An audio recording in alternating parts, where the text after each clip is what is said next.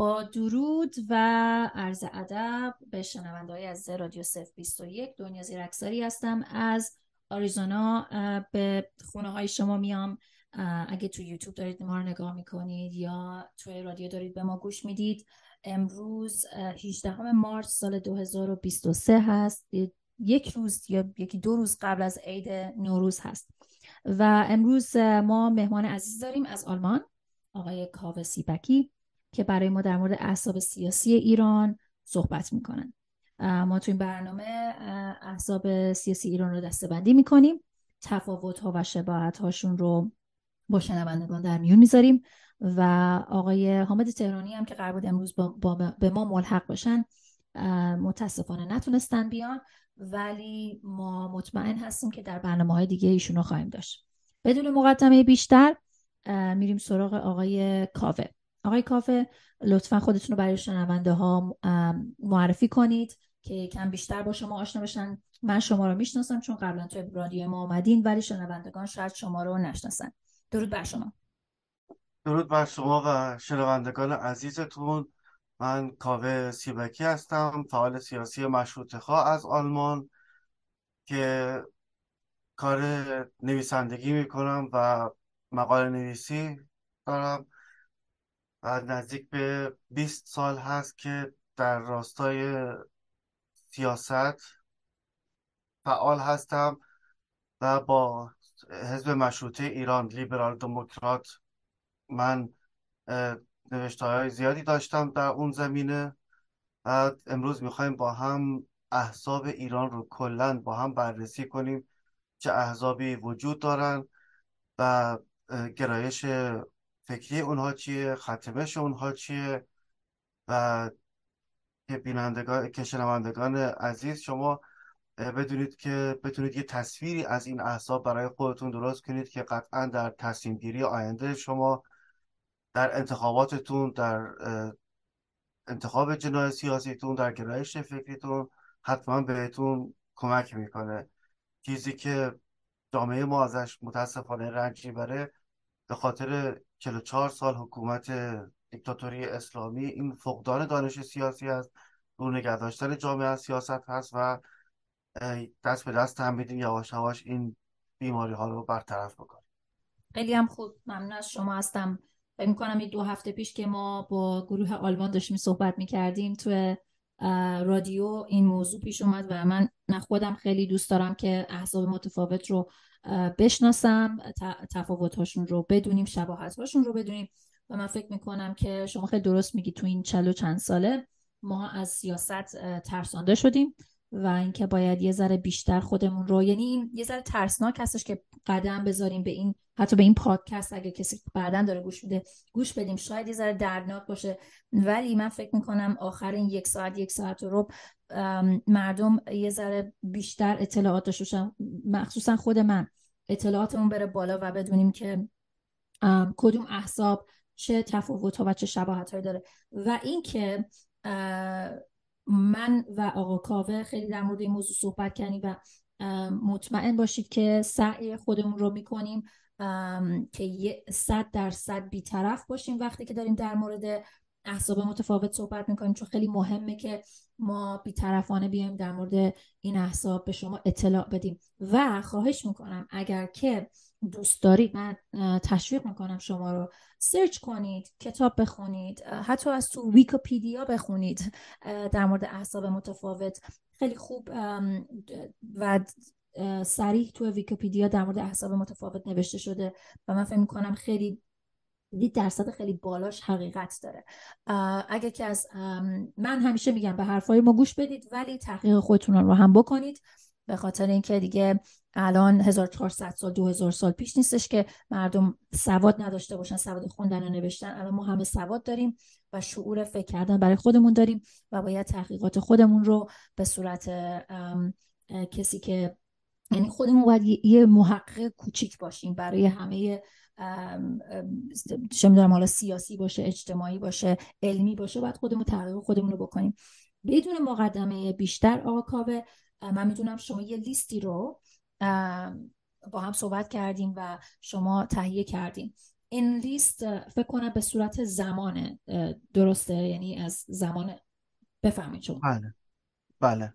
این در از که نوت برداری من کردم یا دستبندی کردم و اگه می‌بینید گرگوداری نگاه هم به سمت دیگه میره به سمت اون مونیتور میره که بتونم اون دستبندی رو در نظر داشته باشم و پس و پیش نگم اینجا مسخایی می‌کنم. بله این لیست رو من آماده کردم به چیزای مهم این احزاب رو نوشتم که بتونیم در روی اونها با هم بحث کنیم. خیلی عالی. اگه میشه بریم سراغ اولین حزبی که شما می‌خواین در مورد صحبت بکنیم. من اگه سوال داشته باشم از شما می‌پرسم. ولی که یه صحبتی عادی باشه بین من و شما که شنونده ها هم خسته نشن یه نفر فقط داره صحبت می‌کنه. ولی داره بعضی وقتا می‌تونه آدم افکارش به یه جای دیگه سفر بکنه. وقتی داره فقط به یه نفر گوش میده. ولی خواهش می‌کنم شنونده های عزیز ما برای این برنامه زحمت کشیدیم. به این برنامه دقت بکنید و اگه, اگه که یه که شما متوجه نشدیم بریم عقب دوباره گوش بدید یا حتی با ما تماس بگیرید. ما در آخرش اطلاعات اطلاع به شما میدیم که چجوری حتی با من یا با آقای کاوه تماس بگیرید. بفهمید خواهش می‌کنم. قبل از اینکه سراغ تک تک احزاب بریم من یه پیشینه ای رو یه تعریفی رو از حزب برای شنوندگان عزیز بکنم. حزب دسته یا گروه است که زمانی به وجود میاد که اختلافاتی باشه. در از حزب از درون اختلافات شکل می‌گیره. اختلافاتی که در سیاست گذاری ها میشه در یک جامعه وقتی که به اختلافات میشه نظرها متفاوت میشه این تفاوت به سمت تشکیل حزب میره و معمولا انسان هایی که با هم هم فکر هستن خودشون رو پیدا می‌کنن به سمت همدیگه کشیده میشن و این بانی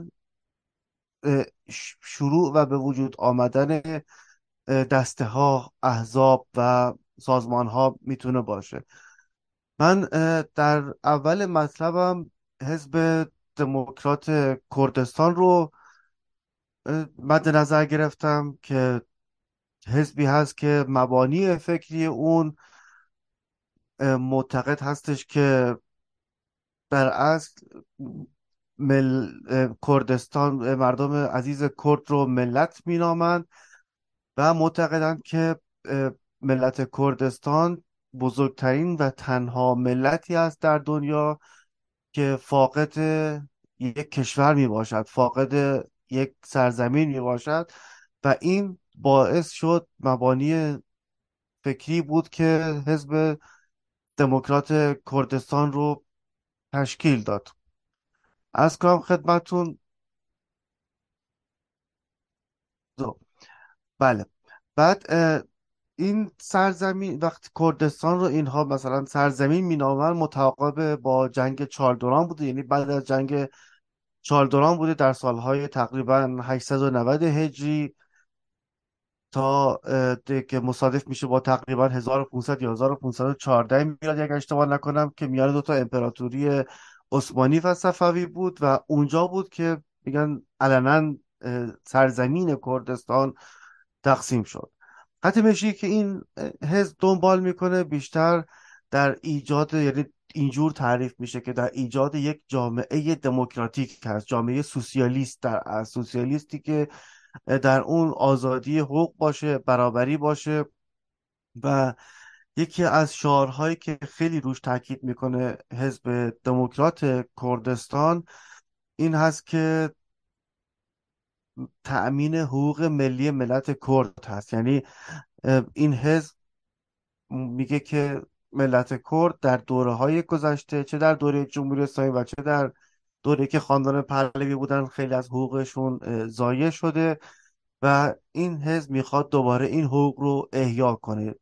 بنای این تفکر فکری وقتی که گذاشته شد منجر شد به ادامه گسترش این افکار و اون قضیه فدرالیسم از این حزب اومد بیرون که اینها معتقد هستند که اگر که ایران رو به صورت یک کشور فدرال تقسیم کنیم اون رو به چند ایالت تقسیم کنیم و یعنی مثلا هر اقوامی که با هم هستند مثل مثلا لور کرد عرب بلوچ آذری گیلکی ترکمن حتی عرب اینها می‌تونن که با هم متحد بشن و هر کدوم یک قسمت ایران رو به عنوان یک ایالت زیر سلطه خودشون داشته باشن و مقامات سیاسی اونجا صرفا بایستی از اعضای از شهروندان همون استانها باشن.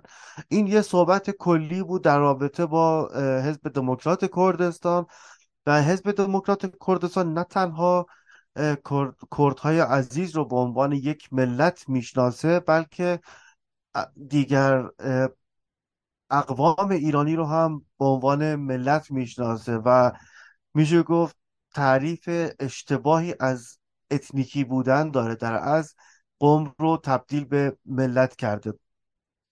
در رابطه با فدرالیسم که این حزب دنبال می‌کنه فدرالیسم متاسفانه چیزی که از این حزب از فدرالیسم میگه زیر ساختهایی هست که فدرالیسم لازم داره. یعنی برای فدرالیست شدن یک کشوری همونجور که ما به انقلاب آمریکا نگاه می‌کنیم به آلمان فدرال نگاه می‌کنیم می‌بینیم که برای فدرالی شدن این کشورها زیرساخت های لازم بود. زیرساخت های فکری زیرساخت های اقتصادی یا به عبارتی درآمدسازی این استانها. و کشمکش هایی که در قبل از استقلال این کشورها بود اینها بنای این فدرالیسم رو گذاشت. در از فدرالیسم زمانی اتفاق میفته که ایالت ها از هم جدا باشند و بیاد با هم یک فدرال بکنن تشکیل یک دولت مرکزی بدن و هر کدوم از استان ها هم بخش بزرگی از سیاست گذاری داخلی خودشون رو خودشون انجام بدن و یه جورایی اختیار مالی روی درآمدهایی که در اون استان میشه داشته باشن. حالا یه مقداری هم به خزانه مرکزی دولت پرداخت می‌کنن. و این شد کلی در رابطه با حزب دموکرات کردستان. در اصل اونجوری که این حزب جلو میاد مواضع آشتی جویانه به خودش می‌گیره و خودش رو یک ملت در مقابل ملت های دیگر و ملت های دیگر جهان می‌بینه و دوست داره که با همه ارتباط سوسیالیستی و سالم اجتماعی و سیاسی و حتی اقتصادی داشته باشه. و در قلب این حزب بریم در فعالیت های این حزب هم که بخوایم بریم جلو می‌بینیم که برعکس مسائل آشتی جویانه بیشتر نزدیکی داشتن با حزب های هرچند جنگ داشتن اتحادهای زیادی هم داشتن با حزب کمله و مجاهدین خلق. تروریست رو یه جورایی محکوم می‌کنن با اینکه باعث و بانی حالا شاید خیلی از ترورها بودن ولی خب محکوم می‌کنن. بنای اونها برمیگرده به خیلی سال پیش از زمان قاضی محمد و دخالت روسیه در تشکیل این احزاب. این در کل حزب کمونیست دموکرات حزب دموکرات کمونیست حزب دموکرات کردستان بود که یه شمه از اون براتون گفتم. بعد از اگه خانوم دنیا عزیز اجازه بدن من ادامه بدم با حزب بعدی. من این سوال داشتم از شما. می‌خواستم شما داشتین مرسی از این توضیحاتتون.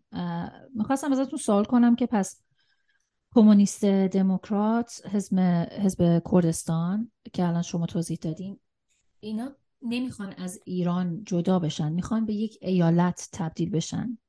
درسته؟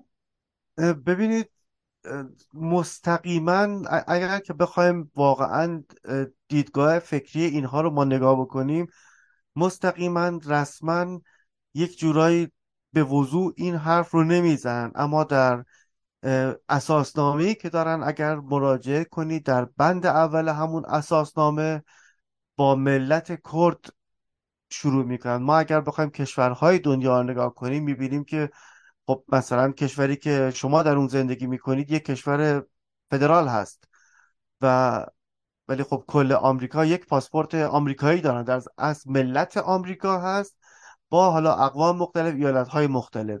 این چیزی است که حزب دموکرات کردستان اونو نقض می‌کنه.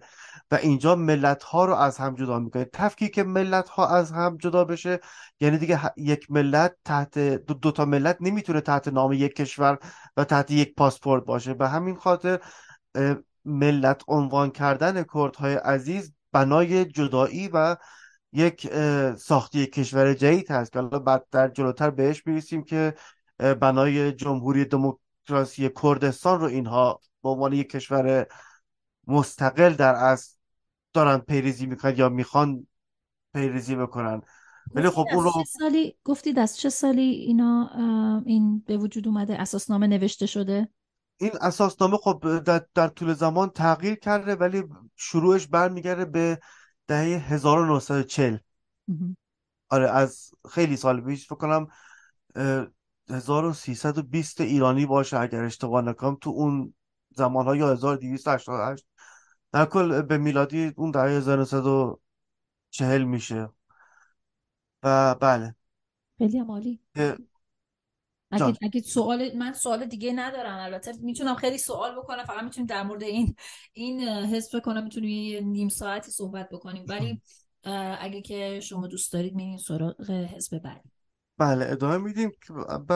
کسانی مثل فکر کنم دوستان عزیزمون با قضیه ترور میکنوس ترور میکنوس در برلین رستوران میکنوس در برلین آشنا باشن.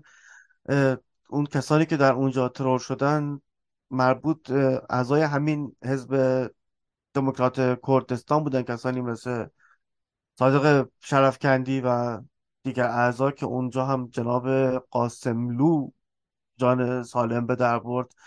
تا زمان شرفکندی دبیر کل مقام اول این حزب بود که بعدا که شرفکندی ترور شد و آقای مصطفی هجی اومد. لقب دبیر کل هم به مسئول اجرایی تغییر کرد. بعد از اینکه حزب دموکرات کردستان رو گذر کنیم به حزب کموله می‌رسیم. حزب کموله یا همون حزب کمونیست کردستان هست که پررنگ شدن اون رو می‌تونیم بر در انقلاب هفت ببینیم و از بعد از حتی هفت. این حزب هم در همون قدیم باز در سالهایی که حزب دموکرات تشکیل شد اینها هم تشکیل شده بودند که حتی یه جورایی با هم خیلی ارتباط نزدیکی دارن. و حزب کموله برعکس حزب دموکرات کردستان بیشتر دیدگاه کمونیستی داره و اینها فکر می‌کردن یک زمانی کمونیستی که در روسیه هست یک کمونیست سالم هست و می‌تونه کشور رو به دموکراسی برسونه و می‌تونه برابری حقوق رو ایجاد کنه. به خاطر همین پیشنهادهای روسیه رو قبول کردن و این حزب رو هم درست کردن. کلا یک کپی برداری از احزاب کمونیستی روسی بود و بیشتر در راستای کمونیست حرکت می‌کنن و خیلی اشاره زیادی به اقتصاد تقسیم اقتصاد در کشور دارن. حزب کموله که فکر کنم اعضاشون هم امروز معرف حضور دوستانمون هستن اشخاصی مثل عبدالله محتدی که جزء اطلاف هم هست که بعدا بهش رسیدگی می‌کنیم. حزب کموله و حزب دموکرات کردستان میشه گفت در قبل از انقلاب 57 جزو اولین احزابی بودن که بر علیه ارتش شاه دست به اسلحه بردن و حملات مسلحانه رو شروع کردن که خودشون هم بعضی که انقلاب شد در همون بوبوهای جنگ ایران و عراق یعنی بخوام درست دقیق اشاره کنم در سال 63 به مدت چهار سال با هم جنگیدن. یعنی در اون بوبوهی که ایران داشت با, با عراق می جنگید اینها یه جورایی با حمایت صدام حسین با ایران می جنگن یک جنگ داخلی هم همزمان بین خودشون داشتن و کموله حزب کموله و حزب دموکرات کردستان با هم مسلحانه می جنگیدن که منجر هم به کشته شدن خیلی خیلی زیاد از هموطنان مخصوصا کرد ایرانیمون شد و تعدادی هم عراقی در اونجا کشته شدن. زمانی که بن این حزب رو کلا بنیان گذاری کردن در یازده نفر بیشتر نبودن که می‌تونیم اشاره کنیم به آقای سلطانی. اینا دانشجوهای دانشگاه بودن یعنی مهندسینی بودن شعرهایی بودن که در اصل میشه گفت یه جورایی جزو روشنفکران جامعه باید تلقی می‌شدن. یدولای بیگلری ایرج فرزاد محسن رحیمی اینها با هم این حزب رو تشکیل دادن. بیشتر هم که گفتم جریان های چپ بود و از همون ابتدای جمهوری اسلامی این حزب شروع کرد که نهادهایی رو مستقر کرد نهادهای مسلحی رو مستقر کرد و با ایران وارد با دولت خمینی در اصل می‌تونم بگم وارد جنگ شد این حزب.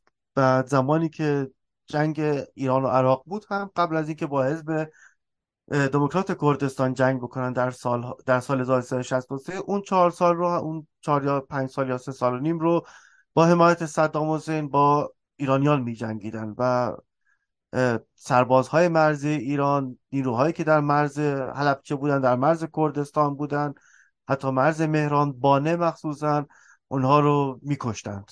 این هم از حزب کموله که اگر سوالی نیست البته اشاره به حزب کموله بعدا که جلوتر رفتیم در اعتلاف و تشریح کمی چپ فراست دوباره اشاره کوچکی بهش خواهیم کرد. موضوع بعدی من که اگر دینا دنیای عزیز سوالی نداشته باشن میریم برای حزب توده ولی سوالی دارید بفرمایید. بله سوال دارم. من پر از سوالم. فکر کنم خیلی خودخواهانه این این برنامه رادیویی فکر کنم به خاطر خودم من این برنامه رو گذاشتم. چون دوست می‌دونم که خیلی از دوستان دیگه هم شاید این اطلاعات رو نداشته باشن مثل من ولی روشون نشه بگن که نمی‌دونن. ولی بعد از شنیدن این برنامه فکر کنم حداقل یه ذره اطلاعات عمومیشون بره بالا مثل من و اینکه نگن که نمی‌دونن. حداقل یه ذره بیشتر اعتماد به نفس مردم میره بالا اعتماد به نفس سیاسیشون که انقدر تو سرش خورده تو این سالهای مختلف و ما از سیاست ترسونده شدیم. یه بله. سوالی که دو تا سوال داشتم. یکی اینکه فکر کنم دو تا سوال به هم ربط داشته باشه. خب ما می‌دونیم که فکر کنم کردستان خب همه می‌دونن همیشه تو دست بالشون اسلحه بوده. این اسلحه ها از کی و به وسیله کی به اینا داده شده؟ برای چی؟ چون می‌دونیم این اتفاقات از طرف روسیه توی افغانستان هم افتاد که خب خیلی موضوع, موضوع اون موضوع پیچیده است که چجوری اسلحه افتاد دست بچه های افغانی و بچه های افغان از هفت سالگی هشت سالگی اسلحه تو دستشون بود و خودتون می‌دونین احساب دیگه ای به وجود اومد و چه مشکلاتی به وجود اومد بعدها.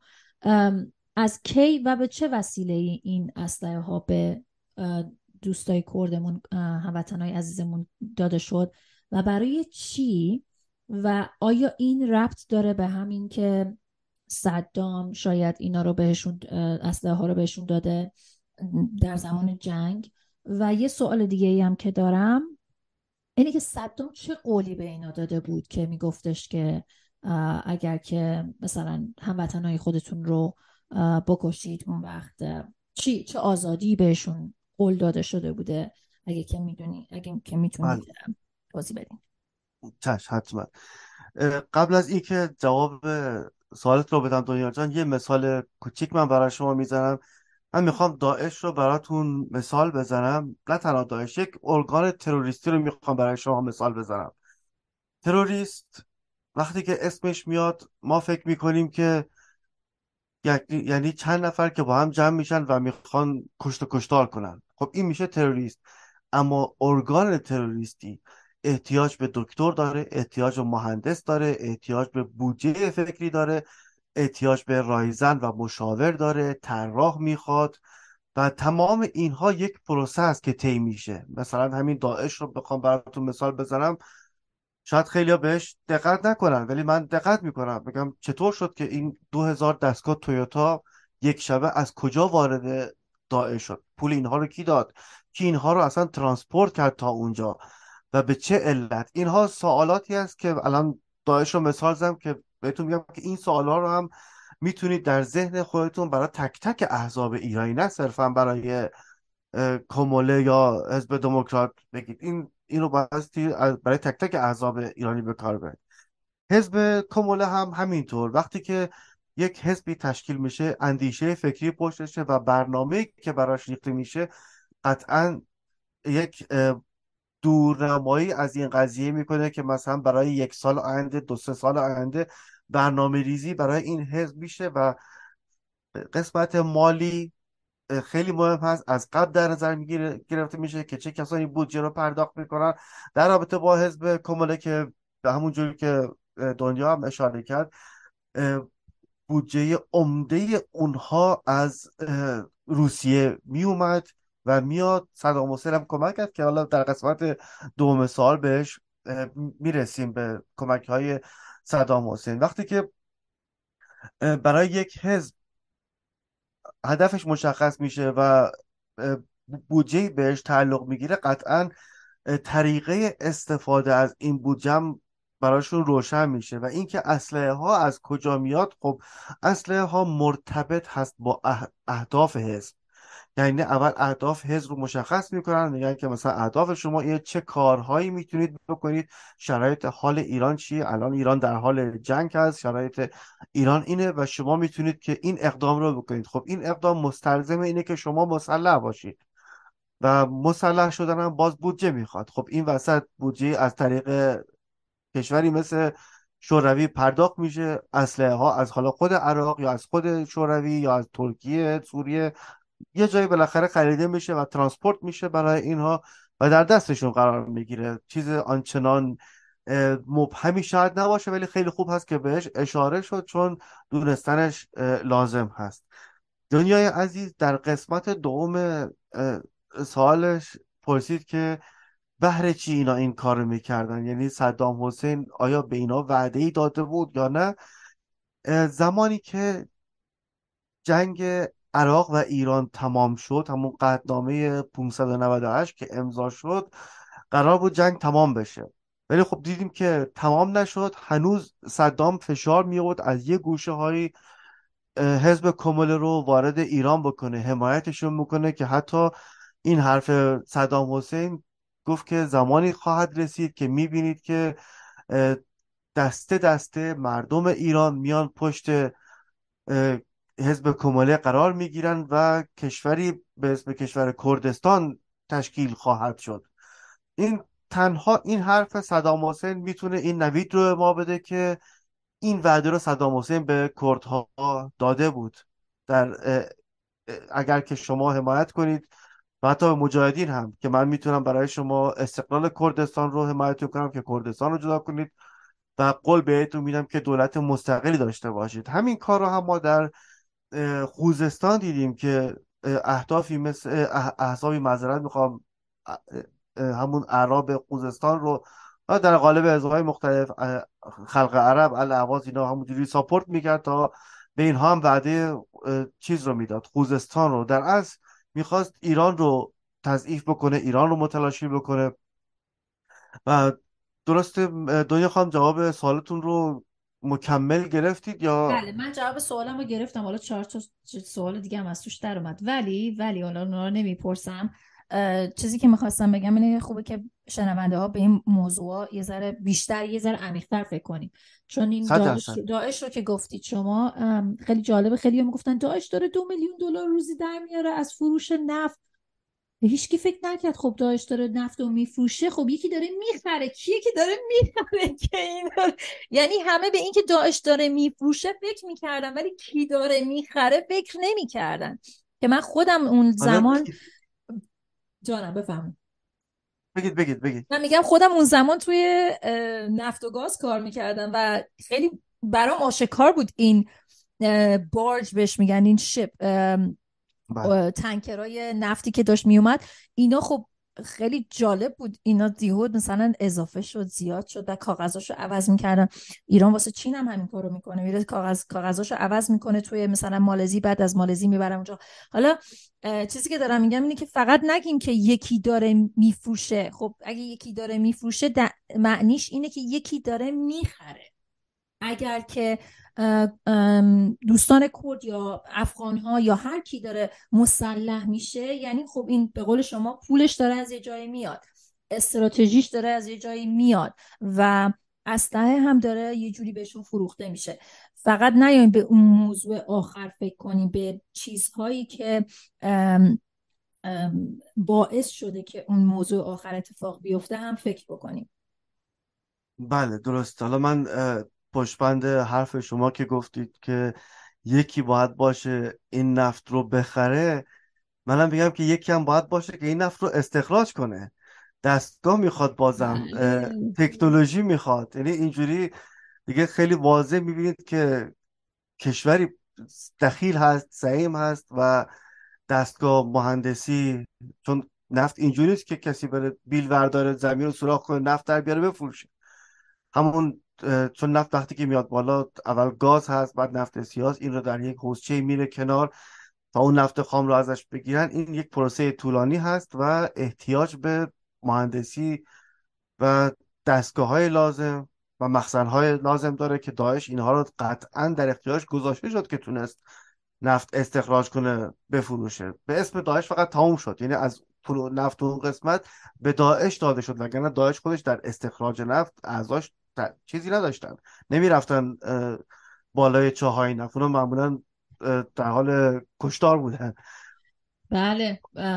فکر کنم یکی از موضوعاتی که می‌تونیم در موردش صحبت کنیم تو چند هفته آینده شاید داعش باشه چون داعش یک داعش یک رابطه مستقیمی نه تنها فقط با عربستان سعودی داره با ترکیه داره با عراق داره بلکه با ما ایرانی ها هم داره ایران هم داره.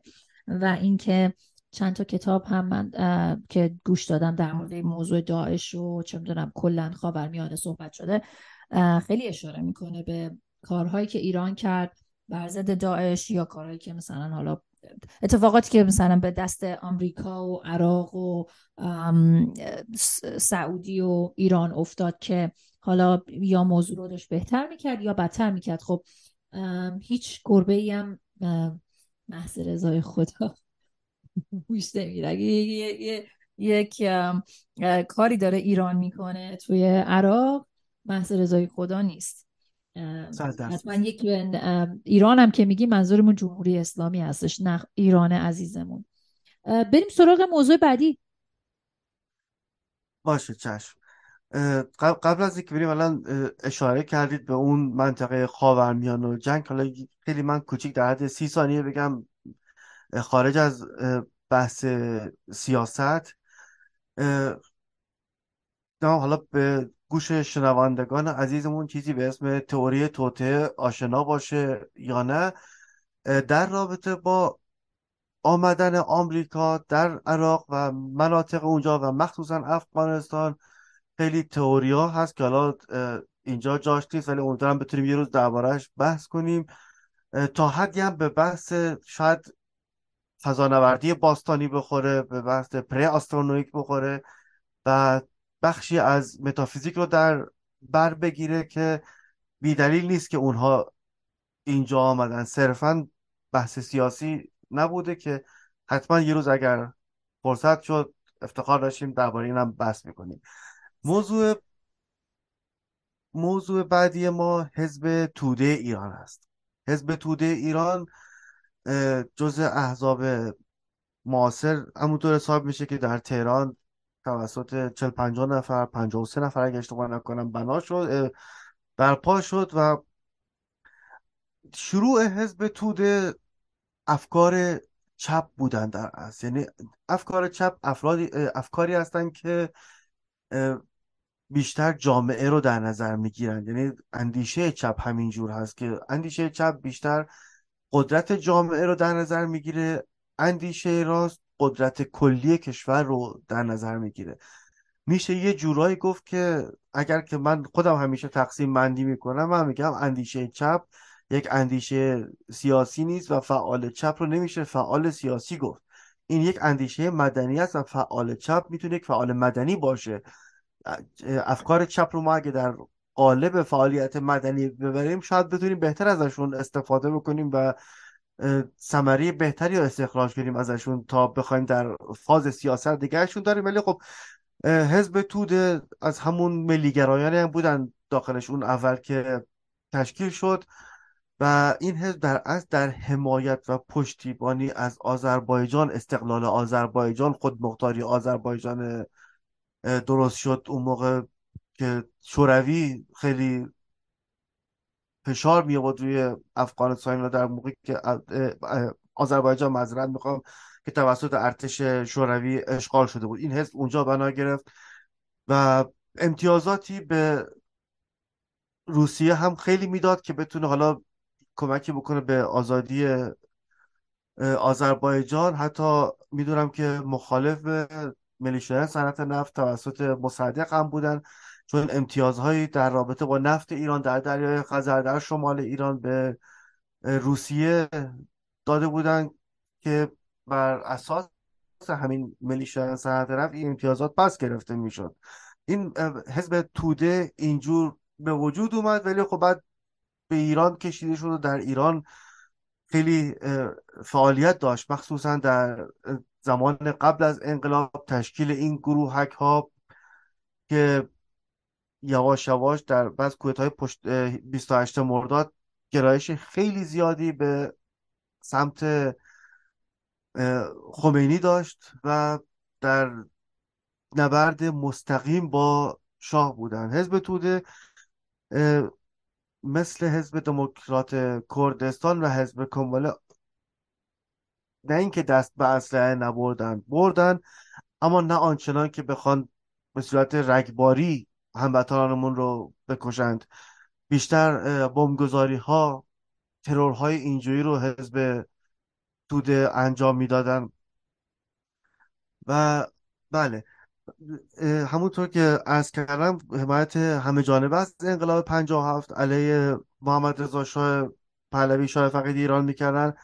اما با اومدن انقلاب 57 شدن خودشون یک قدرتی علیه جمهوری اسلامی که یعنی احزابی که خمینی رو حمایت کردن در رسیدن به این مقام در به ثمر رسوندن انقلاب همون احزاب برخلاف خمینی شدن که در ادامه همین بحث در اواخر همین بحث هم یک اشاره کوچکی می‌خوایم بهش بکنیم. حزب توده هم مثل احزاب کموله مثل حزب دموکرات کردستان اساس یک دموکراسی سوسیالیستی رو می‌خواد برابری انسان ها با هم دیگه برابری شهروندان از هر قوم و نژاد و مذهبی که باشن و خواستار شفافسازی اقتصاد کشور هم هست که خب در خودشون این شفاف سازی تا الان وجود نداشته متاسفانه که بخوایم بگیم.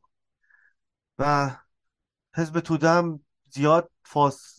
توافقی با اون دو عذاب دیگر نداره. اگر دنیا جان سایی ندارن بریم به سمت عذاب جمهوری اسلام چیزی که فقط می‌خواستم بگم اینه که الان تو این چند سال اخیر مخصوصا در آمریکا این کلمه سوشالیست خیلی منفی شده. به خاطر اینکه برنی ساندرز که من از اخلاقش خیلی خوشم میاد. خیلی آدمی به انگلیسی میشه consistent persistent خیلی پافشاره و خیلی consistent یعنی الان شما نگاه کنی از سی سالگی تا الان که هفتاد مثلا سه چهار پنج سالشه همون حرفی رو زده. فکرم هفتاد پنج شیش سالش باشه.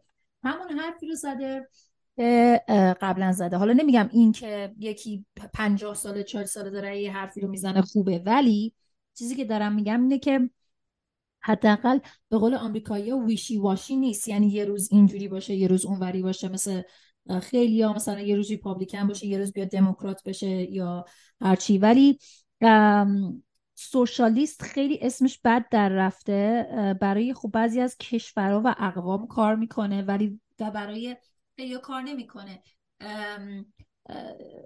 بازم میگم به قول آمریکایی میگم one size fits all. یک سایز بر به اندازه همه نمیشه. یعنی چی؟ یعنی اینکه اگر که یک حزبی یک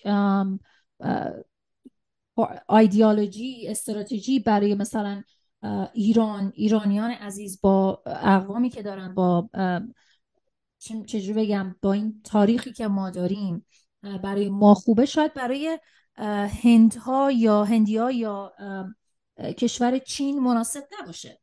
به خاطری که ما هممون با اینکه همه انسان های برابر هستن ولی به خاطر فرهنگمون با همدیگه متفاوت هستیم. برای همین حالا گفتید سوشالی سوشالیست برابری شهروندان و اقوام خب خیلی چیز خوبیه چیز بدی نیست.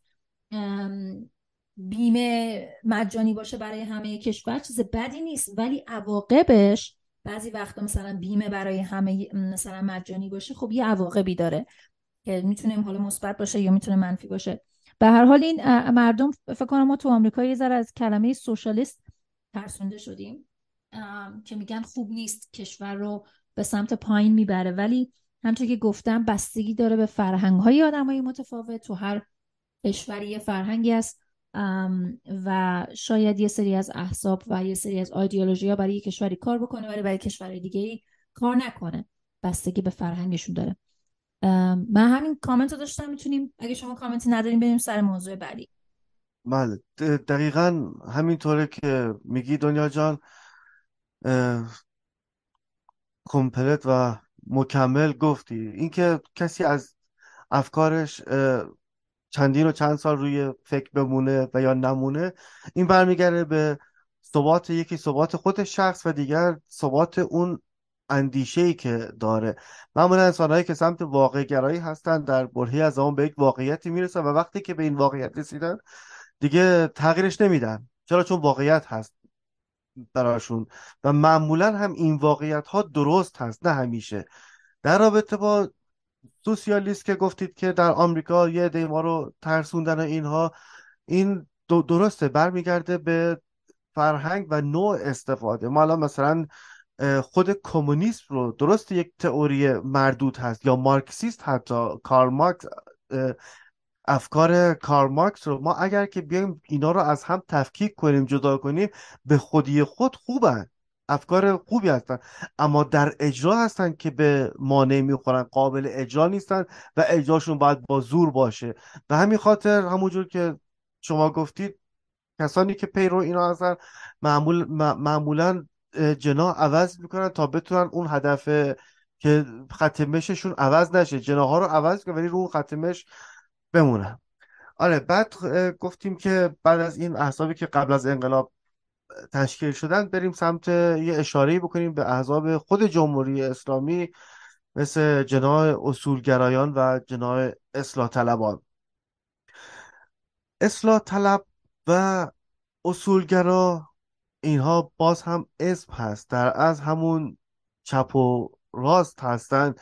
همونطور که بیشتر اشاره کردم چپ بیشتر روی حقوق مردم تمرکز داره و مسائل اقتصادی درآمدزایی کشور رو در نظر نمی‌گیره و خرج درآمد رو بیشتر در نظر می‌گیره.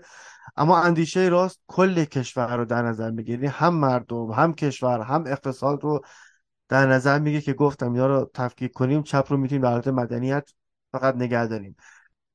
جناب اصولگرایان در اصل جنایی هستش که خود انقلاب اسلامی رو ساپورت می‌کنه. یعنی خواستار این هست که در وهله اول جمهوری اسلامی ثبات داشته باشه روحانیون ثبات داشته باشن و عناصر و ارگان هایی که پای این نظام هستند مثل حوزه های علمی جامعه روحانیت و بنیادهایی مثل بنیاد امام و اینا اینها اول سالم بمونن. مثل مثلا بخوایم بگیم سپاه پاسداران زمانی که به وجود اومد سپاه پاسداران انقلاب اسلامی وظیفهش صرفا و صرفا دفاع از انقلاب اسلامی بود و تعهدی به مردم ایران و مرزهای ایران و سلامت کشور ایران نداشت. اصولگرایانی که در جمهوری اسلامی هستند میشه گفت چنین شکلی هستند. یعنی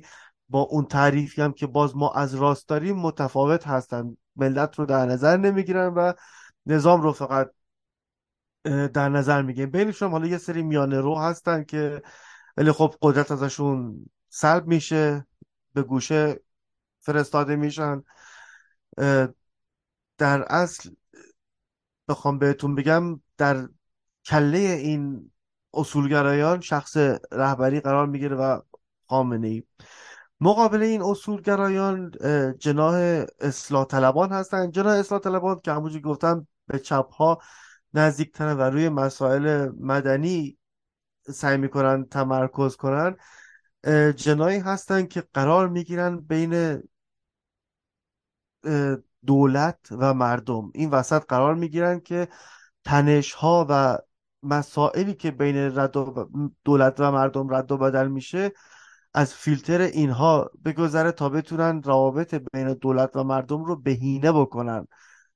و از طرفی هم فشاری که مردم می‌خوان به دولت منظورم می‌خوام فشاری که دولت می‌خواد به مردم بیاره اینا تا حدی از اون کاهش بدن و برعکس فشاری رو هم که مردم می‌خوان به دولت بیارن اینها اهرومی بشن برای تقلیل دادن اون فشار و کم کردن اون فشار بر دولت که ما باز هم در همین جمهوری اسلامی دیگه فکر کنم به سن و سال اکثر ما و های عزیزتون بخوره که دیدیم که هر دفعه که اصولگرایان داشتن به زیر کشیده می شدن این جناح اصلاح طلب بود که اومد و اهرو شد برای نجات اونها. اصلاح طلبان خودشون رو یه جورایی مردمی تر معرفی می‌کنن. خودشون رو نشون میدن که ما بیشتر گوشگیر نیازهای مردمی هستیم. و سعی می‌کنن نیازهای مردمی رو افکار مردم تقاضاها و خواستهای مردم رو یه جورایی بگیرن. اون قسمتیش رو که به دولت مرکزی به جناح اصولگرا صدمه زیادی نمی‌تونه وارد کنه اونها رو انتقال بدن و از دولت بخوان که ترتیب اثری و یا تغییراتی بده که مردم به این خواسته هاشون برسن. ولی خب خواسته های بنیادین مردم رو که اساس اصولگرایان و اساس نظام دیکتاتوری اسلامی رو هدف می‌گیره اینا نمی‌تونن پوشش بدن چون نیومدن که برانداز باشن در اصل. یعنی نمی‌تونن تن بدن. از طرف خود دولت این جناس ساخته شده. فقط برای یک اهرام حفاظت هستش که می‌تونیم به اشخاصی مثل خاتمی اشاره کنیم که باز هم خود خاتمی از یک سری اصلاح طلبان هست. روحانی هم با اینکه خیلی به اصولگرا نزدیک بود اون هم باز از جناح اصلاح طلب هست. مداق خب اینا تفکیک میشن. مثل فکر کنم حلقه هایی میشن مثل حلقه کیان و حلقه نیاوران که حلقه کیان نیاوران باز در نزدیکی به دولت با هم تفاوت هایی دارن جناح فکر کنید آخرای شاید چند, چند سال آخرش دو سه سال بگم. آخر رفسنجانی هم همینطوری بود؟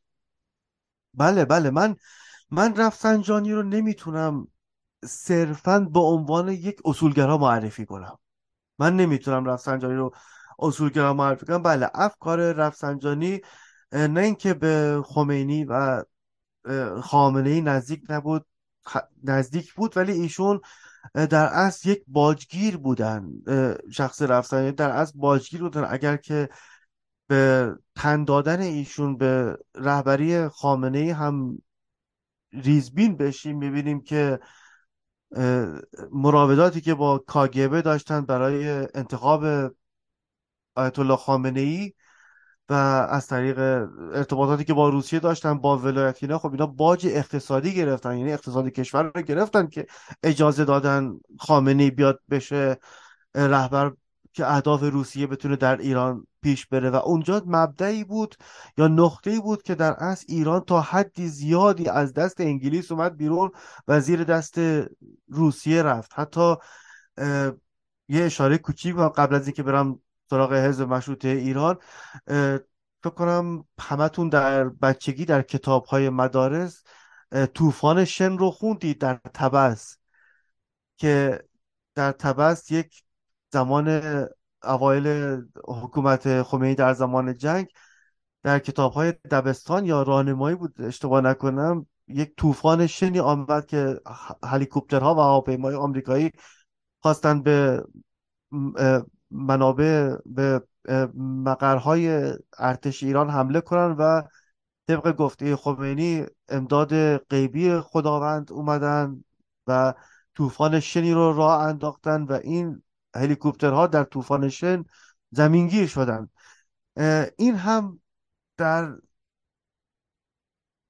اصل اون امدادهای غیبی کسی نبودن جز هواپیماهای روسی که اومدن اون فرودگاهی رو که یک زمانی شاه در اختیار آمریکایی‌ها برای رسوندن سلاح به مجاهدین افغانستان علیه روسیه بود اومدن اون رو بمباران کردن و از همون فرودگاه هم قرار بود همون موقع عملیات عملیات پنجه عقاب عملیات پنجه عقاب برای آزادی گروگان های آمریکایی در سفارت که دوران عمد... توسط احمدی نژاد و دیگر کسان صورت گرفته بود انجام بشه که روسیه اومد اونجا رو گرفت.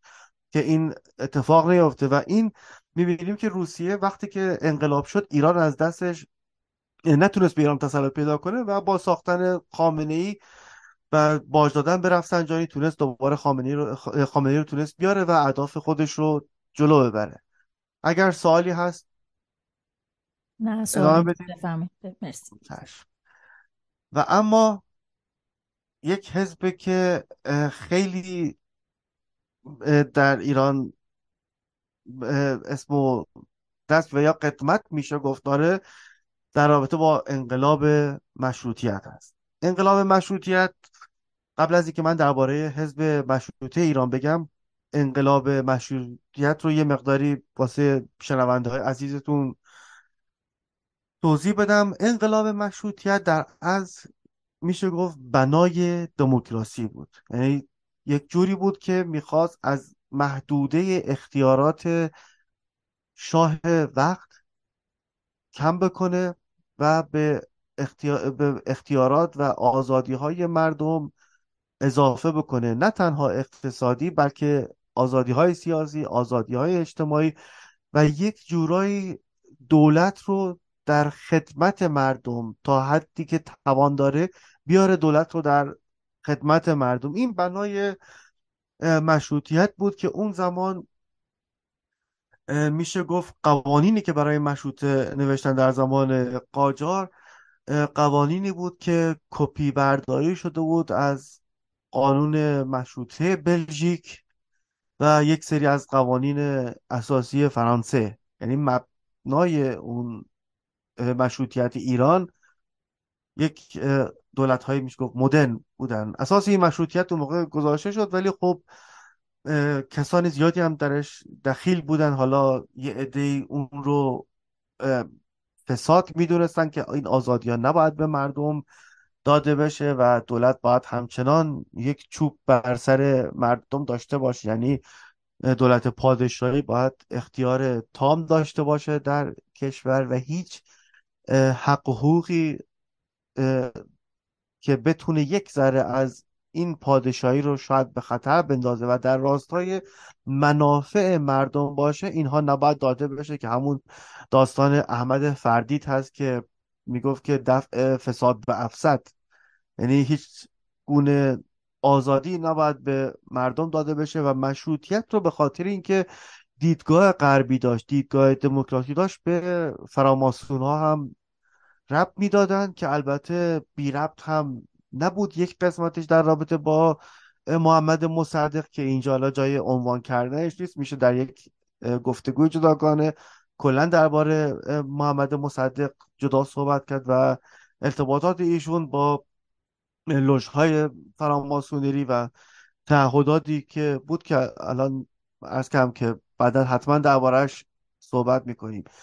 یکی از اهدافی که باز مشروط خان در اون زمان داشتن هنوز به حزب مشروطه نرسید. من دارم کلا فعلا دارم برای مشروطه میگم ترقی بود. ترقی و جنگ با بیسوادی بود جنگ با عقب موندگی بود و یه جورایی می‌خواستن که کشور رو بکشن بالا در, در, در حد کشورهای دیگر بکشونن بالا چیز رو ایران رو بکشونن در حد کشورهای دیگر. بالا. ببینیم که مثل الان که موتور چرخ گلوبالیسم رو افتاده و داره همینجور کشورها رو داخل خودش چرخ می‌کنه زیر چرخ خودش نابود می‌کنه. هر کشوری که تونست سوار گلوبالیسم بشه نجات پیدا می‌کنه و اون کسی که نتونه سوار گلوبالیسم بشه نابود میشه. اون موقع اندیشه مشروطیت برای ایران همین بود که ایران از دنیا عقب نمونه و بتونه سوار بر اون کشتی بشه که کشورهای مدرن سوارشن. در از مدرنیزه کردن ایران بود که حالا بهش می‌گفتن که غرب زدگی اون موقع. سوالی اگه نیست که من حزب مشروطه رو بگم. بفهمید اوکی. و اما حزب مشروطه ایران. حزب مشروطه ایران بنیادش رو زنده یاد داریوش همایون گذاشتن. ایشون در زمان شاه فقید وزیر جهانگردی وزیر جهانگردی بودن. آره جهانگردی و ترابری نبودن نه جهانگردی جهانگردی بود بله. ایشون خیلی اصرار داشت خیلی تلاش می‌کرد و بر این تفکر بود که ایران را مشروطیت می‌تواند نجات بدهد به شرطی که ما انقلاب مشروطه رو که از زمان قاجار شروع شد روی اون بمونیم و همون رو ادامه بدیم و اون رو در از در ایران به ثمر برسونیم تا بخواهیم علیه دولت خامنه ای و علیه حکومتی که خمینی آورده بیایم یک چیز جدیدی رو درست کنیم به عنوان دولت و یا حزب ارائه بدیم.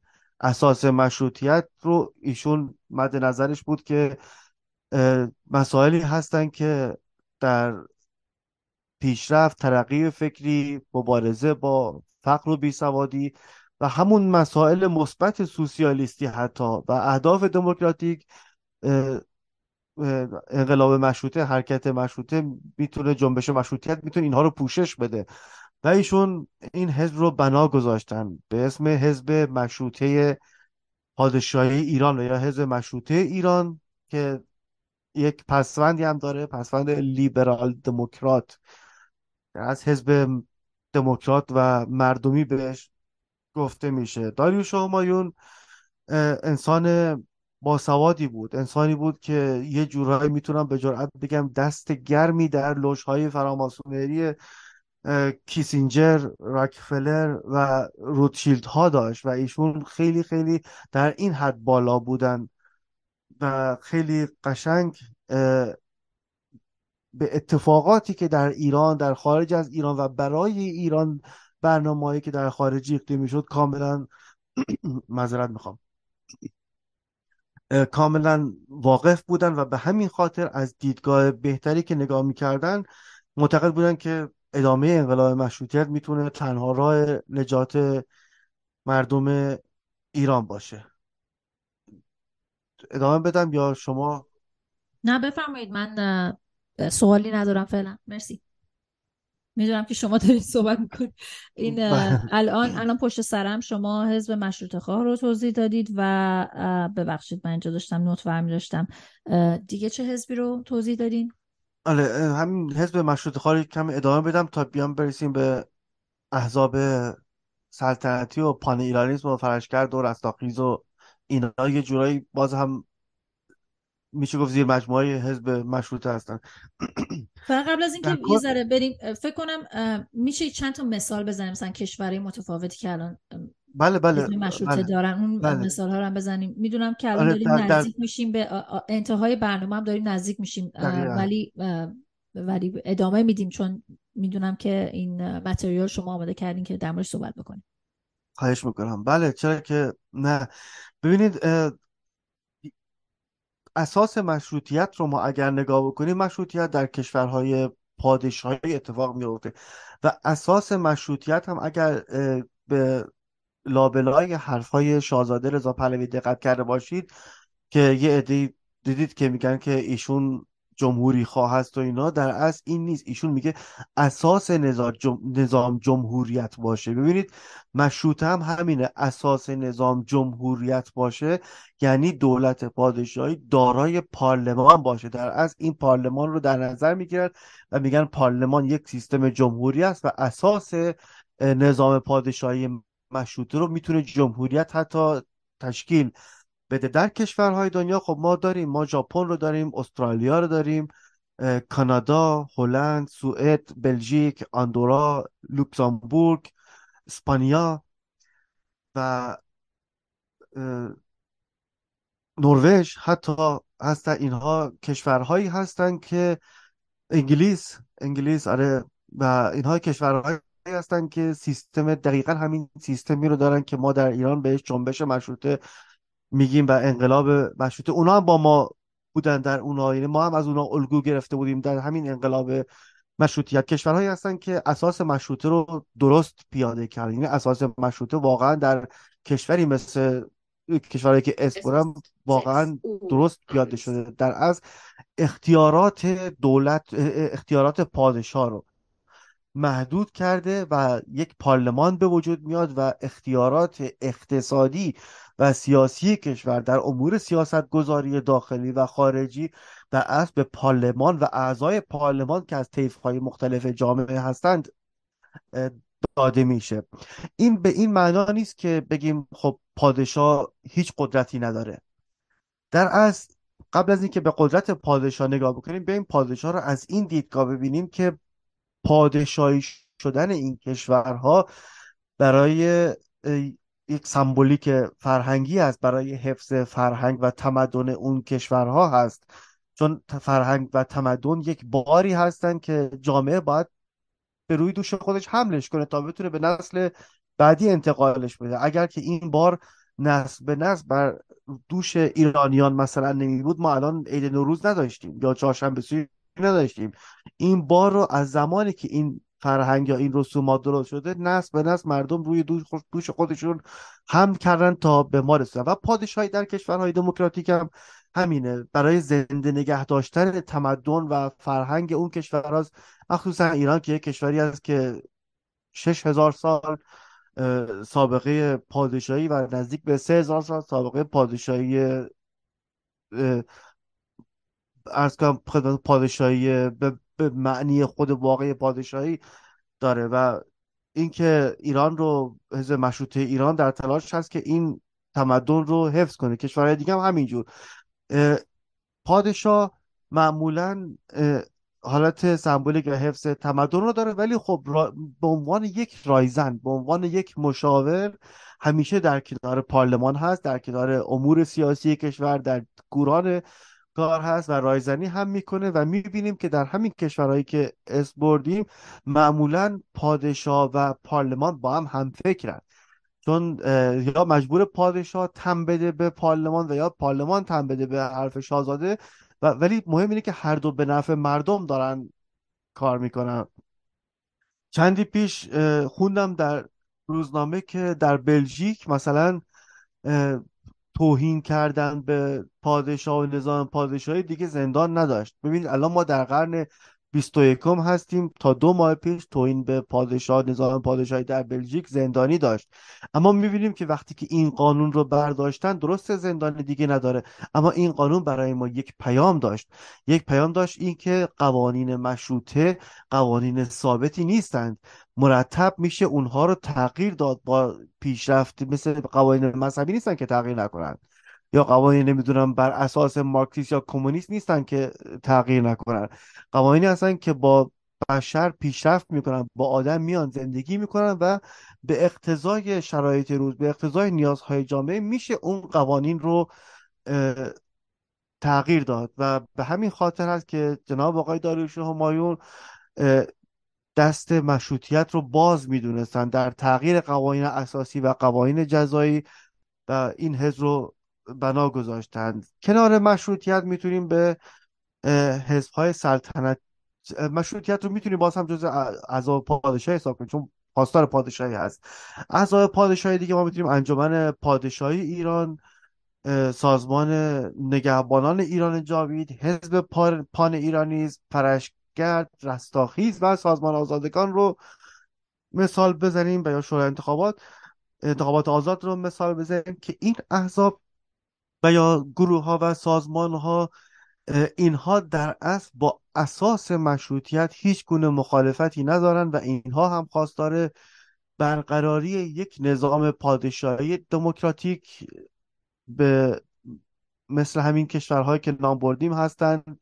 کاملا دموکراسی حالت لیبرال مردمی در راستای منافع مردم و تشکیل اون بر اساس رأی مردم باشه. اختلافی که بین این اعذاب هست اگر بخوایم ریز بینانه بهش نگاه بکنیم در از اختلاف بین اشخاص هست و اختلاف بین احزاب نیست. مثلا اشخاصی که در یک بره برهه از زمان با هم اختلاف نظر پیدا می‌کردن سر مسائلی که حالا یا یه سری افرادگری ها بود یا یه سری تندروی ها بود و یا سری کمکاری ها بود اختلاف این افراد باعث شد که خب در دل این جنبش مشروطه این احزاب هم به وجود بیان. ولی در اصل اگر که روزی مثلا ایران به انقلاب به رفراندوم آزاد زیر نظر جامعه معتبر بینالمللی و نهادهای معتمد برسه می‌بینیم که همون سازمان آزادگان حزب رستاخیز فرشکرد پان ایرانی پادشاهی ایران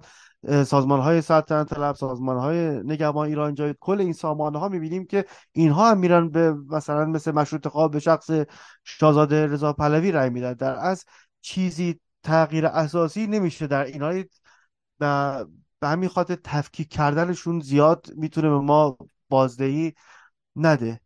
در آخر سازمان مجاهدین خلق هست که اگر دنیای عزیز سوالی نداره من سازمان مجاهدین خلقم بگم اشاره هم به منشور بکنیم و بحث رو تمام کنیم. من سوالی ندارم بفهمید بله. جلو میریم دوستان در رابطه با سازمان مجاهدین خلق. سازمان مجاهدین خلق حزب نیست حزب نیست. سازمانه سازمان یک چیزی کوچکتر و بسته تر از حزب هست و زیاد نمی‌تونه که میدان برای جولان داشته باشه و تغییرات زیادی هم در اون نمیشه داد. سازمان مجاهدین خلق در اصل یک سازمان اسلامگرا چپگرا و شبه نظامی هست که در قبل از انقلاب با همون افکار چپی کمونیستی با همون افکار تودهی و همون بچه های تودهی فدایی این حزب تشکیل شد که مسعود رجوی و مریم رجوی از اعضای معروف و به نام این حزب هستند که بعد از این هم که قبلا اشاره کردم قطنامه 598 جنگ ایران و عراق تمام شد اینها باز با حمایت صدام با ایران مثل عذاب کردستان جنگیدن. این حزب وقتی که انقلاب شد در رابطه با مسائل ولایت فقیه به با خمینی به مشکل خورند یعنی خمینی زمانی که اومد کسانی که خود خمینی رو آوردن سر کار شروع کرد به قل و کردن اینها و گفت که اینها خب یک شاه رو با اون همه قدرت تونستن زمین بزن من رو می‌تونن راحت دو روزه زمین بزنن به همین خاطر بنای نابودی اینها رو گذاشت که این یه سیاست از قبل تعیین شده توسط فرانسه و انگلیس بود که به محض آمدن سرکار خمینی بایستی این اعضاب کمپلت زده بشن. حالا یک سریشون نابود شدن. یک سریشون در خارج ادامه فعالیت دادن و یک سریشون هم علیه رژیم ادامه فعالیت دادن و یک سریشون هم به عنوان نیروهای نیابتی رژیم در قالب اپوزیسیون fake دارن به رژیم جمهوری اسلامی خدمت می‌کنن. مجاهدین خلق میشه گفت که یکی از سازمان هایی بودن که جنایت های زیادی کردن در حق هموطنان ما مخصوصا در حق هم‌وطن‌های کردمون. اینها هم بهشون قول دولت داده شده بود چه در کردستان چه حتی به مسعود رجوی دولت مرکزی تهران به مسعود رجوی در در خیالش افتاده بود و صدام هم این قضیه رو براش بزرگ می‌کرد تا بتونه ازش استفاده بکنه. خب در عراق مستقر شدن مسائل پولی زیادی که به اینها می‌رسید مثل همون کموله و حزب دموکرات کردستان فکر کنم شنیده باشید معروفن به چمدونهای دلار با آرم داس و چکش به اینها میگن. یعنی که بدونید که حمایت اینها از کجا میاد. خیلی ملک دارن خیلی زمین دارن خیلی شرکت دارن در خارج. اینها رو با اون پول هایی که اون موقع گرفتن تأسیس کردن و بتونن از خرج اینها بتونن اهداف حزب رو جلو ببرن. سازمان مجاهدین خلق یک سازمان اسلامگرا هست که با اساس اسلامی مخالفتی نداره. خواستار جدایی زن و مرد هست خواستار حجاب زن هست. چون همونطور که ببینیم چه خانم مریم رجوی و دیگر اعضای این سازمان که زن هستند مجبور به حمله روسری هستند و دموکراسی اسلامی رو اینها می‌خواهند. یعنی یه زمانی کسانی بودن در ایران که بهشون روشنفکر گفته می‌شد مثل گل سرخی مثل همین مسعود رجوی ابوالحسن بنی سعد داریوش فروهر حتی اینا کسانی بودن که دموکراسی رو در قالب اسلام میدن. حالا که اون دیگه بحث جداگونه است که آیا اساس اسلام آیات قرآن آیا با دموکراسی همخونی داشته باشه یا نداشته باشه اون یه بحث جداگونه است. ولی اینها دموکراسی رو در قالب اسلام می‌خواستن ارائه بدن به کشورمون که جناب حامد اسماعیلیون هم اتفاقا قبل از اینکه حادثه پرواز PS 752 پیش بیاد ایشون یک کتابی نوشتن به اسم گاماسیاب ماهی ندارد. این کتاب گاماسیاب یک رودخانه هست در همون نزدیکی های کرمانشاه. کتابی که حامد اسماعیلیون نوشتن گاماسیاب ماهی ندارد. این کتاب در رابطه با سازمان مجاهدین هست. یعنی عکس روش رو هم که نگاه بکنیم می‌بینید که قرمز هست و یک شبه از یک روسری یک زن مجاهد رو کشیده و در اون که کتاب رو که می‌خونیم می‌بینیم به عملیات مرساد یا همون فروغ جاویدان و ظلم هایی که در حق مجاهدین دولت جمهوری اسلامی در حق مجاهدین کرده ایشون اشاره کردن و رویات خودشون نشون دادن و دفاع کردن یه جورایی. خوندن این کتاب شما رو بیشتر با مجاهدین حتی می‌تونه آشنا بکنه که تا از چه جهات فکری هستن و من پیشنهاد می‌کنم این رو. در کل مجاهدین هم امروز بخوایم بهشون نگاه کنیم. امروز میشه گفت پروپاگاندا هستن. اعضای اینها پیش شدن و یا از بین رفتن دیگه در قید حیات نیستن. این سازمان داره روز به روز کوچکتر میشه. منتها در برنامه های فعالیت های میدانی که دارن اینها خب هزینه های زیادی می‌کنن. حتی دید که مایک پنس هم پشت اینها بود دولت آمریکا پشتشون بود. هزینه های زیادی در اختیارشون قرار میده که بتونن از کمپ های پناهندگی افرادی رو خیلی زیاد سازماندهی کنن به اینا پرچم بدن و در تظاهرات ها و گرد همایی خودشون این افراد رو بیارن و بتونن هنوز خودشون رو بالا نشون بدن. ولی خب تا اونجایی که من از نزدیک می‌بینم نه. حتی بچه های این افراد هم تمایلی به ادامه رویات پدراشون ندارن تمایلی به بودن در این حزب ندارن چون در خارج بزرگ شدن و بیشتر اندیشه دموکراسی دارند.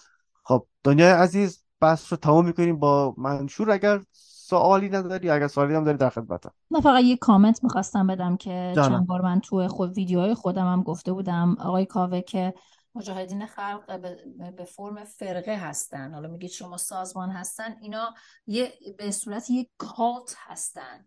حالا بله. بله. فارسیش میشه فرقه. ولی خب خیلی سخت کالت رو توضیح دادم. وقتی که می‌بینی همه یک جور لباس میپوشن یک یک فکر هستن یک هر یعنی هر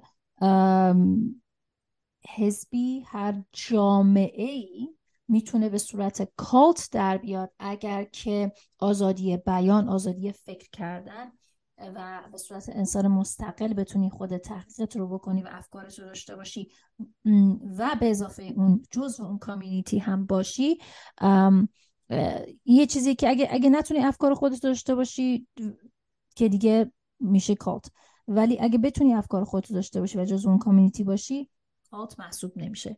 ولی همینطور که دیدیم توی مجاهدین خلق نمی‌تونی افکار خودت رو داشته باشی و باید همونجوری فکر کنی که دیگران فکر کنن یا گفته شده بهت.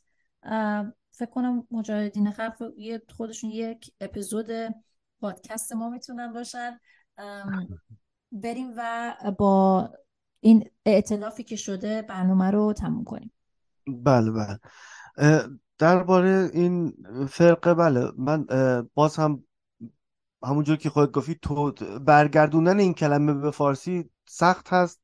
چون فرقه آنچنان چیز سختی داخل داخل فارسی نیستش. ما در آلمانی به اینا میگیم زکته یعنی یک کسانی که خیلی بسته هستند.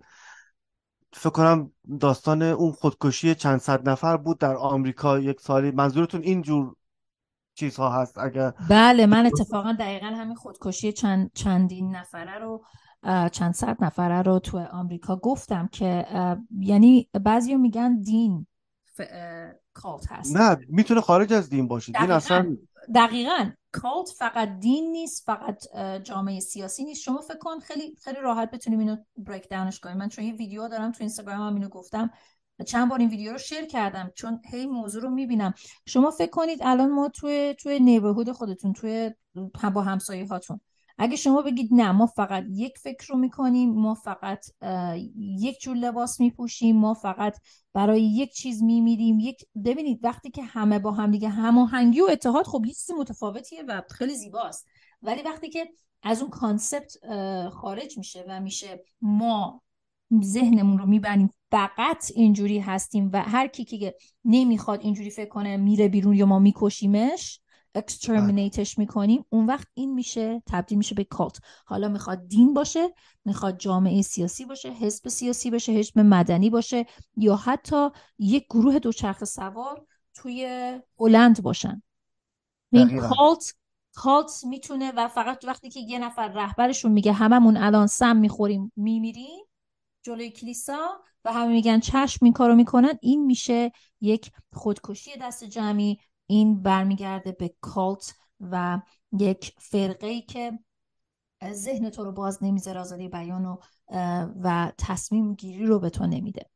بله بله. شستشوی مغزی و چیز بسته هستش. خب در رابطه با منشور به خاطر اینکه زیاد وقت نظری من اشاره کوچیک می‌کنم من یه ویدیو درست کردم یه کلیپ درست کردم از منشور که توی یوتیوب هم هست. اگه سرچ کنید کاوه سیبکی من کامل اون ویدیو رو که نزدیک به چهل دقیقه سه دقیقه است کمپلت این منشور رو از دیدگاه علوم سیاسی از دیدگاه سالمتری بررسی کردم و می‌تونید که برای اطلاعات بیشتر به اون ویدیو مراجعه بکنید.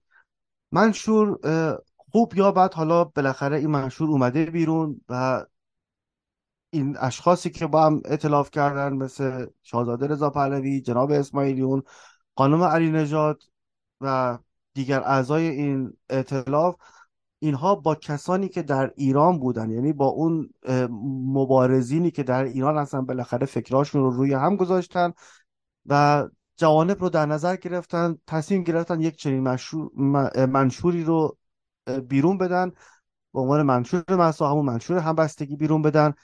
که خب ما دیدیم که حملات زیادی هم به این منشور شد. اغلب هم از طرف سازمان ها و سامانه های پادشاهی و مشروطه و از طریق از طرف حتی کموله هم به این قضیه حمله شد. من فقط می‌خواستم بگم که کشیدن این منشور به حاشیه به ضرر مردم ایران تمام خواهد شد. اگر که لوگوی این منشور مثل لوگوی هست که به متلاشی شدن یوگسلاوی ختم شد.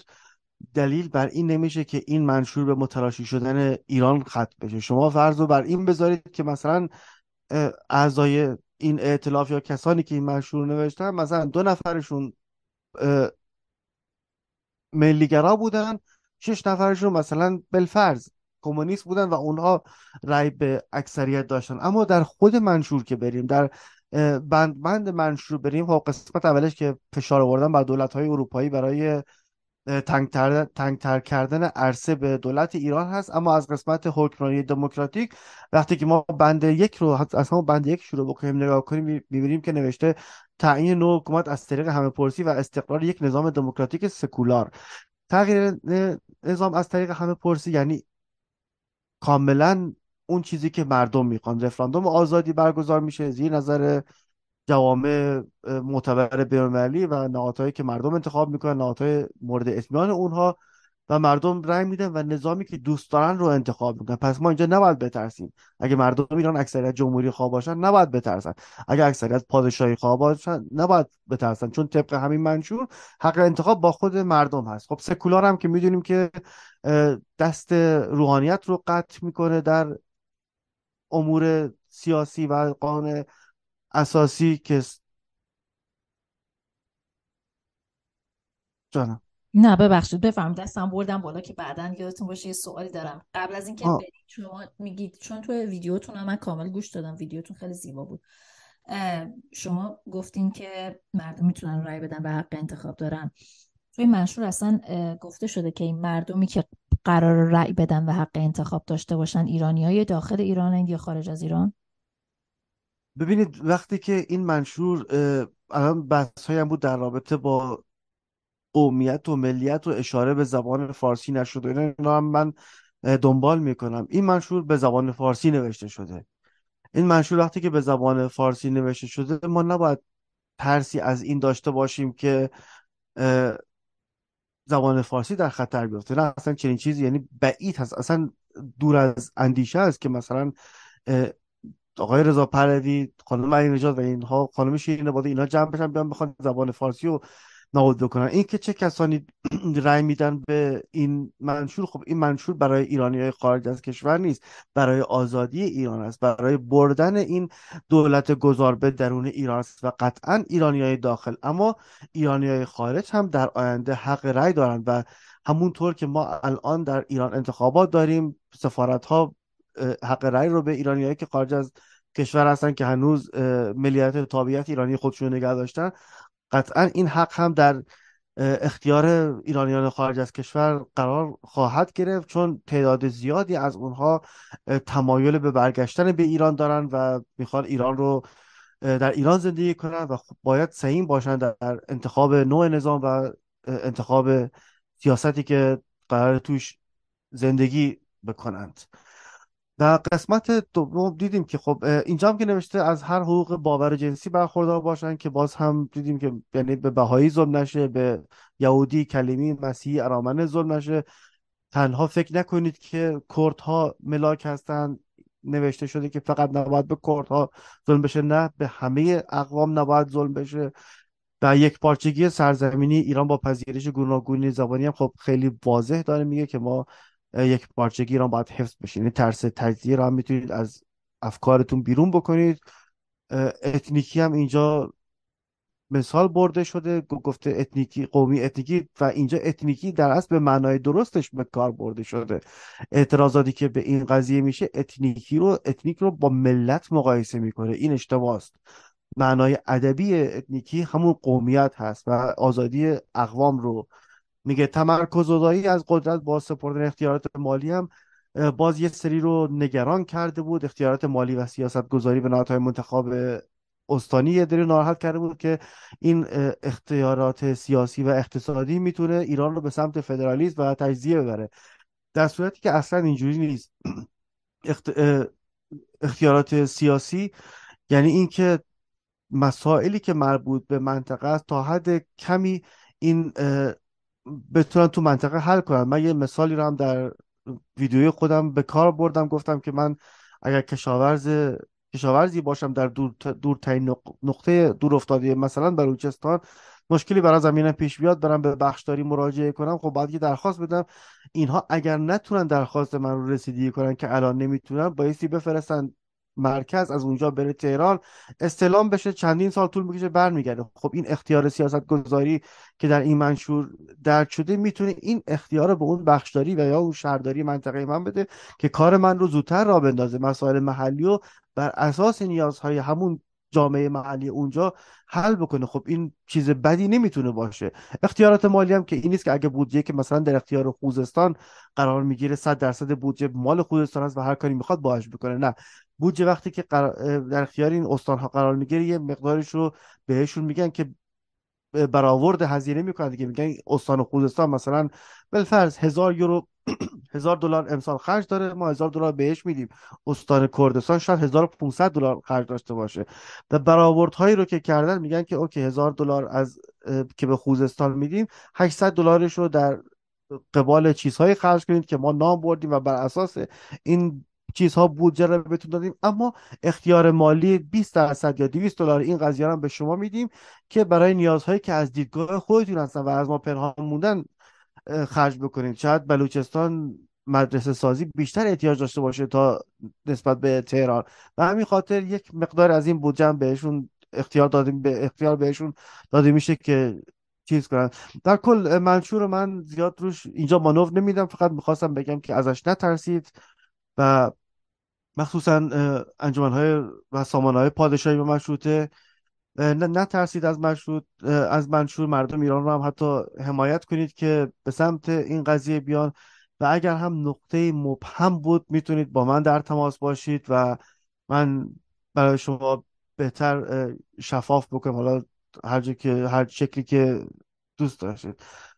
من ممنونم از اینکه گوش کردید. از دنیای عزیز خیلی سپاسگزارم که این وقت رو در اختیار من گذاشت. همونجور که گفتم تلاش روزانه ما و واقعا تلاش صبح و شب این روزها خواب واقعا خواب نداریم ما.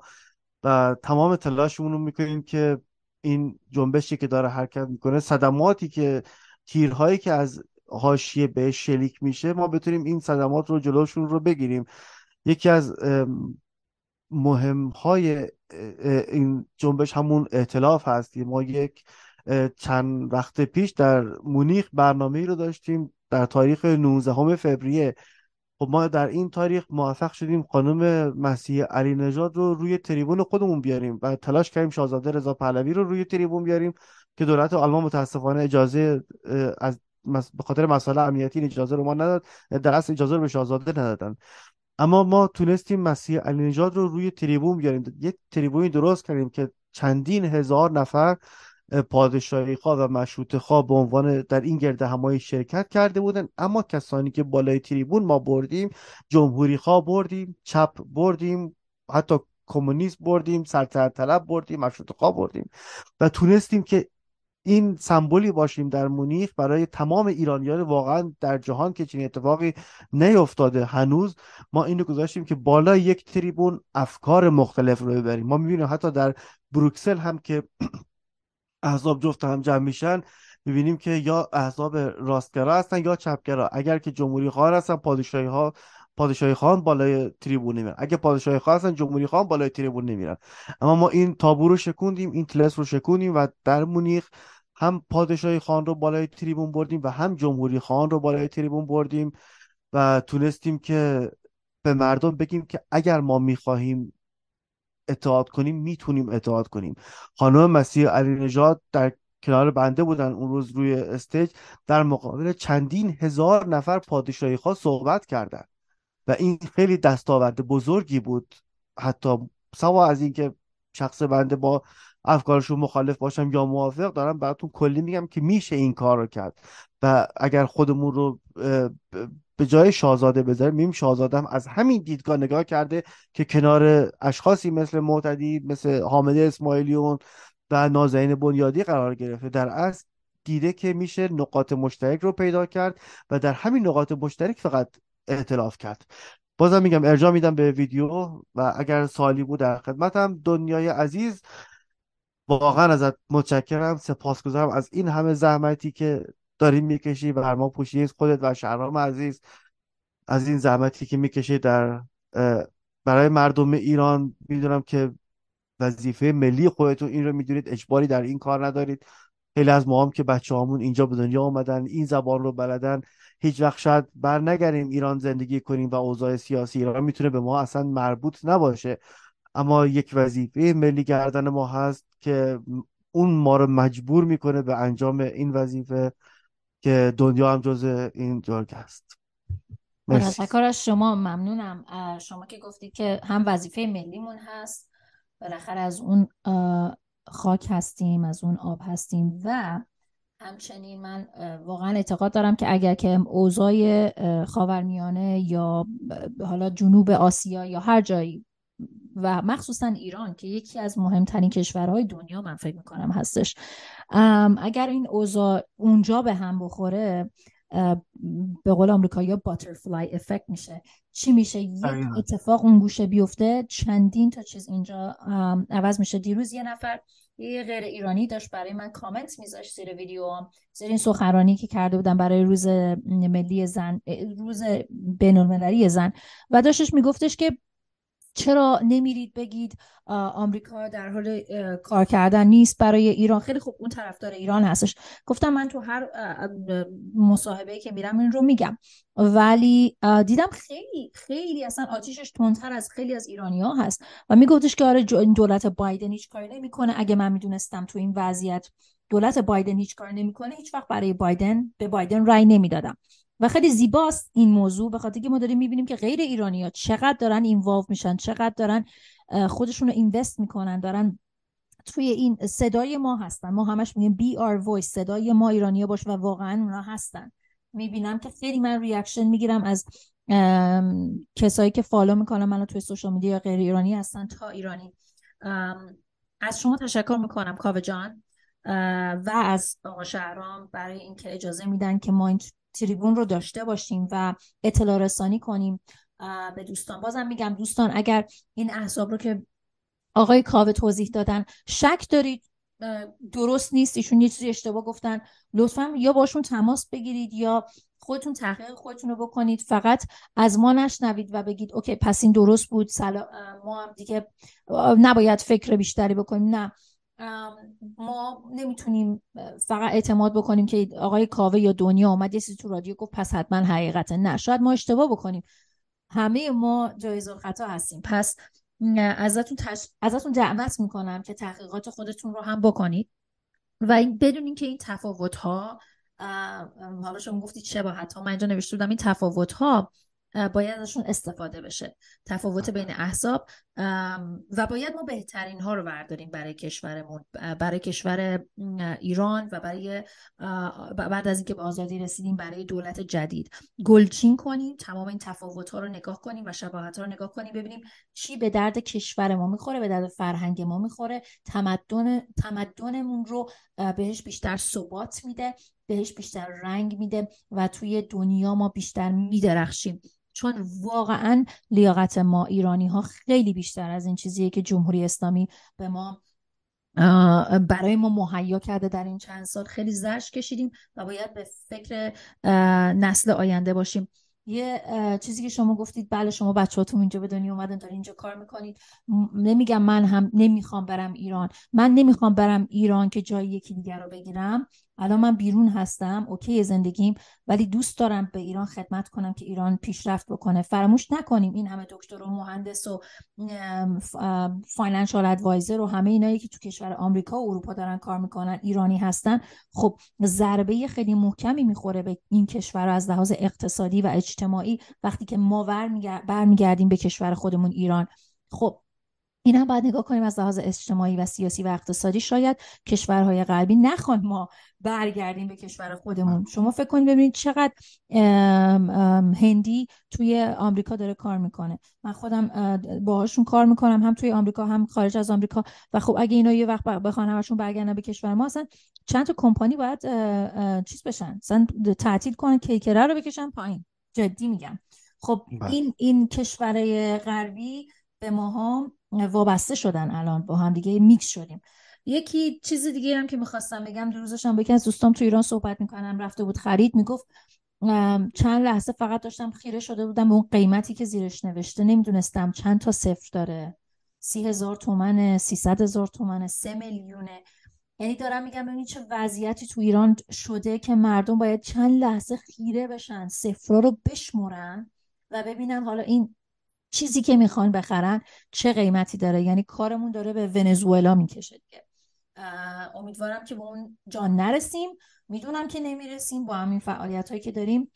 اگر کامنت دیگه شما نداریم از شنونده و بیننده ها خدافزی کنم آقا مرسی. من در پایان موضوع رو اشاره کنم که خیلی از همینجا شاید سوال شنونده شما باشه. خیلی از دوستان برای ما می نویسن که در رابطه با الان که نزدیک به عید نوروز میشیم آیا جشن بگیریم جشن نگیریم؟ آیا برگزار کنیم این مراسم رو؟ این مراسم رو برگزار نکنیم؟ دوستان من از دیدگاه خودم میگم باید این مراسم برگزار بشه. همونطور که گفتم اگر که بگیم ما به خاطر کشته شده ها امسال عید نمی‌گیریم خب جمهوری اسلامی 44 سال داره هر سال می‌کشه. ما وظیفمون هست این فرهنگ رو سر دوشمون سر کولمون انتقال بدیم. یک زمانی که عرب به ایران حمله کرده بودن خیلی از ایران رفتن تاجیکستان. این فرهنگ رو بردن تاجیکستان اونجا در از تاجیک ها برای ما به امانت نگه داشتن و وقتی که عرب رفتن دوباره این رو به ما برگردوندن. ببینید چقدر مهم هست و اگر که ما نتونیم این رو حملش بکنیم از بین میره. قطعا تفاوت هایی هست بین این چیزی که ما الان داریم با اون مبدع این جشن ها و رسومات و اینا. ولی خب اگر که بخوایم این رو هم توش وقفه بذاریم قطعا به ضربه زدیم به تمدن خودمون. در اروپا هم اگر نگاه کنید دولت موظف فرهنگ رو حفظ بکنه با بودجه که در اختیارش می‌ذاره. و مثل همون زمانش که جنگ های 2015 جشن های 2500 ساله بودن که بودجه در اختیارشون قرار می‌گیره که تمدن ایران محفوظ بمونه. درآمدزایی هم حتی برای کشور داشت و اینکه خواهش میگم به تمدن ارج بذارید و این فرق بزرگی است بین انسانی که ملیگرا هست و انسانی که ملیگرا نیست. رمز پیروزی ما ملیگراییه. ما باید ملیگرا باشیم تا بتونیم ایران رو نجات بدیم. اگر که ملیگرا باشیم در بالای افکار سیاسیمون افکار اجتماعیمون یک چیز قرار می‌گیره اونم سلامت وطن. اگر که ملیگرا نباشیم افکارمون اندیشه سیاسیمون بالا قرار می‌گیره و سلامت وطن میاد در درجه دوم. نه ارز دیگه ای ندارم. خیلی خوشحال شدم و تا درست. امیدوارم. بخاطر اینکه جمهوری اسلامی الان چندین و چند ساله که داره این فرهنگ ما رو از ما می‌گیره و به ما فرهنگ اسلامی رو تزریق می‌کنه. و از خداشه که ما جشن نگیریم از خداشه که ما پایکوبی نکنیم. و نمیگم حالا بریم پایکوبی که میگم نه که حالا مثلا بریم همه بزنیم و برقصیم و. ولی باید سفره هفسین رو تو خونه داشته باشیم. من نظر شخصی منه. و اینکه چهارشنبه سوری رو داشته باشیم سیزه به درمون رو داشته باشیم که نه که بگیم همه چیز عادی شده ولی به صورت نرمال برگشته بگیم ما داریم میجنگیم ولی نه با فرهنگمون. ما داریم با جمهوری اسلامی میجنگیم. از شما چیز اون اون کسانی هم که کشته شدن برای ایران کشته شدن برای حفظ همین چیزها کشته شدن. درست میگین شما واقعا. از شما تشکر می‌کنم از شنونده های عزیزمون خدافزی می‌کنم. اگر در آمریکا هستید امیدوارم شنبه خوبی داشته باشید. اگر در اروپا هستید شب خوبی داشته باشید. فراموش نکنید فردا همین ساعت ساعت 11 صبح وقت تگزاس و ساعت 5 بعد از ظهر به وقت آلمان یک برنامه دیگه برای شما تهیه کردیم. لطفا برنامه های ما رو چک کنید تو اینستاگرام و یا توی وبسایت freeiranhtx.com باز هم در خدمت شما خواهیم بود فردا. تا فردا خداحافظ.